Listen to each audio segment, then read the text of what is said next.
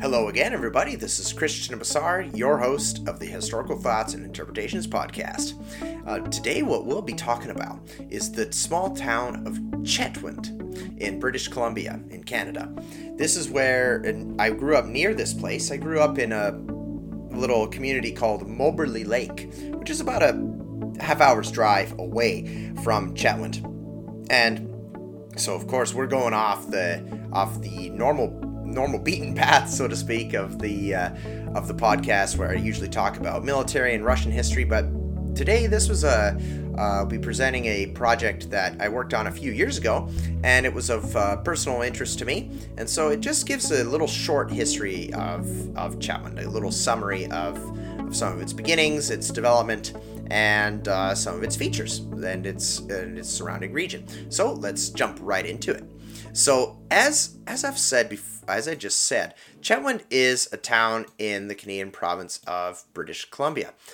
The town can be found in the foothills of the Rocky Mountains, and Chetwynd is about 70 miles from the border between British Columbia and the next door province of Alberta. And this is about an hour's drive, which my family and I we we took a, a fair fair amount of times.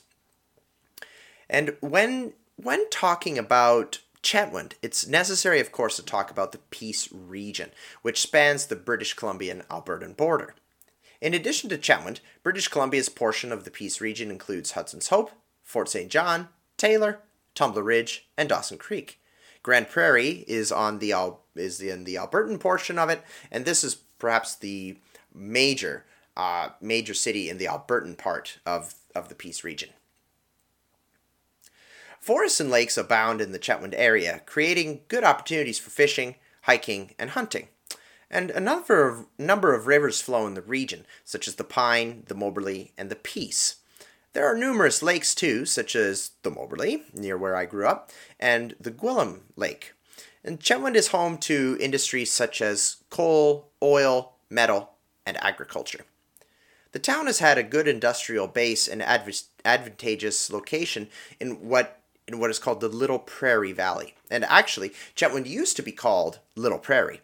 Um, and it's also known as the, quote, gateway to the Peace region. As of April 2020, Chetwynd has a population of 3,100, according to the town's official website.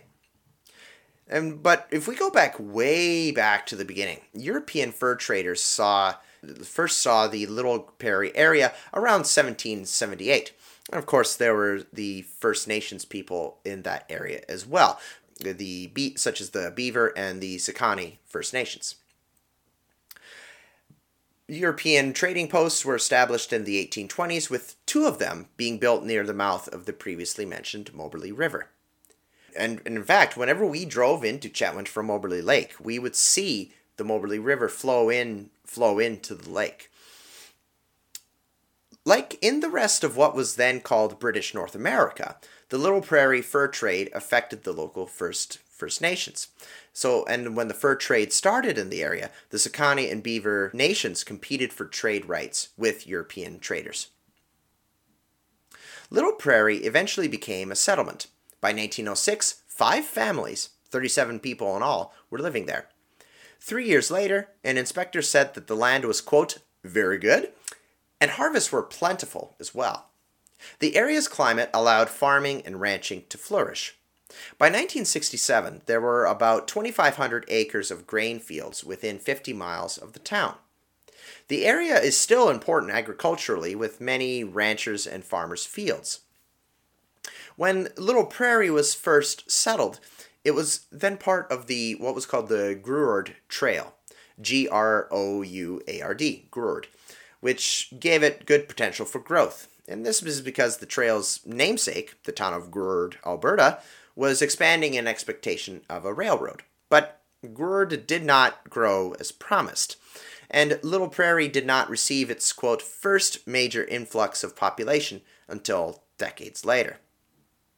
This influx came from the province of Saskatchewan in the late 1940s and early 1950s. They were leaving Saskatchewan's poor farming industry harvest quotas, and limited access to other industries. Little Prairie's growth potential wooed these farmers, but they also anticipated less government interference.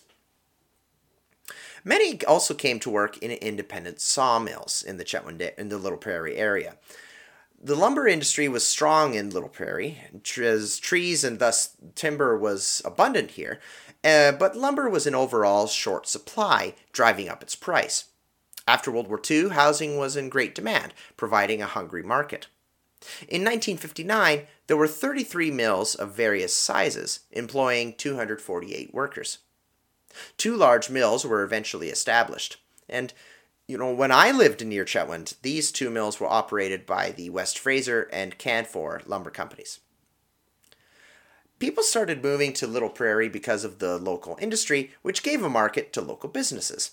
Schools grew, with enrollment doubling from the 1954 to 55 school year to 1956. The 1950s were a boom time for Little Prairie, and this was thanks partially thanks to British Columbia's premier W.A.C. Bennett, who was elected in 1952. He wanted to develop the Peace region's resources to benefit the whole province, and he encouraged mining companies and prospectors to invest in the Peace region. And via homesteading, he allowed people to settle on government owned crown land. And homesteading, uh, to explain it here, was a process which Canada had used in previous decades to encourage European immigration to the country. The United States also used this practice. But and homesteading worked like this. The map was essentially divided into sections, which were then split into quarter sections, or something which are also called, we might call acreages. Someone could then claim one or more of these quarter sections and develop the land there for farming. Then that homesteader would be able to own, eventually own the developed land. So, in this way, W.A.C. Bennett hoped to turn the Peace region into a more vibrant trade and tax area. But for the Peace region and Little Prairie to thrive, transportation would be needed. This need was met in several ways. Bridges were built across the Pine and Parsnip rivers, and the Hart Highway connected to connected Little Prairie to the central British Columbian city of Prince George to the south. And the PGE, which was the abbreviation of the Pacific Great Eastern Railroad, it was also finished, and Chetwynd's first PGE train arrived in March 1958. The PGE connected Peace Region farmers to the area's lumber industry, uh, to markets in southern British Columbia, which in turn gave them access to export markets. Finally, Little Prairie was chosen to be the PGE's, quote, divisional point assuring the economic development and stability of the area. And that quote came from Bay Curiata's book, Saga of Little Prairie Chetwynd. And these, then the railway and the new roads and new bridges would make Little Prairie a hub for industries in community in nearby communities like such as Fort St. John and Dawson Creek. The oil industry also came to Little Prairie. In the early 1940s, a well was drilled at Commotion Creek, which is about 20 kilometers south of the town. More exploration was done in 1956, and by the 1980s, the area had the Pine River gas plant and Grizzly Valley pipeline. This allowed gas to flow down to Vancouver. So, throughout its history, Little Prairie, slash Chetwynd, as it was later known, has been home to a number of different industries furs, lumber, farming, and oil. On July 2, 1959, Little Prairie was given the new name of Chetwynd. The PGE Railroad, quote, wanted a one word name for the new divisional point, so, so this is why the name was, this is one reason why the name was changed. And, but it was done after bitter debate, which polarized newer residents against older, older settlers in the area. And but uh, eventually it was named it was changed to Chetwynd. And Chetwynd was named after Ralph Chetwynd, a director of the PGE Railroad and also BC's minister responsible for railroad railways and highways. And Chetwynd was a great advocate for Peace Region development, which fit nicely with Premier Bennett's uh, plans to increase the region's economic potential. Chetwynd was incorporated as a town on September 25, 1962 and other developments occurred around this time. As the population and economy grew, newer houses were built to replace old ones. Two new schools were built, and a fire brigade was created as well. Bay Curiata says that, quote, life in Chetwynd went from the hustle of a newly incorporated community to a period of steady but permanent growth, with improvements in the overall quality of life for everyone. The BC Peace also became a major area of development in terms of hydroelectric power. In the 1960s, British Columbia's industry and the United States Pacific coast greatly needed electricity. And the Peace River had great potential of generating hydropower. And a dam project there began after W.A.C. Bennett's reelection in September 1963. This was the W.A.C. Bennett Dam, which is actually closer to a, a, a town called Hudson's Hope, but it is uh, about an hour's drive away from Chetwynd. And the WAC Bennett Dam, we actually had a local name for it. We sometimes, at least in my family, we sometimes call it a Wacky Bennett Dam. And it's still, of course, works today, and it's an important tourist attraction. So it was a good thing to bring family and friends there. They were all we were often going to go and, and see the dam there. And the Peace Canyon Dam was built a little further down the Peace River in 1980. According to the provincial organization responsible for hydroelectric power, BC Hydro, the WAC and Peace Canyon dams generate 17,500 gigawatt hours per year, which is 38% of the province's total power production. Site C is a third dam that is currently under construction further east along the Peace River, just south of Fort St. John. As of 2020, Site C is slated to be completed in 2024. The new hydroelectric infrastructure brought businesses to the Chetwynd area and also created demand for a road to Hudson's Hope, where a lot of the where the dam was being constructed. The dam and highway construction prospered Chetwynd, bringing people in to work on the projects. And the Bennett Dam also benefited the province as a whole by providing cheap power to investing companies. Then, in the late 70s and early 80s, Chetwynd provided homes for the next influx of, of people coming into the area. And these were the gas explorers and the builders of Tumbler Ridge, which was uh, another town and that was becoming a coal mining town. So, right now, even though Chetwynd itself only houses 3,100 people, the town itself has become a hub that services 8,000 people in the surrounding area.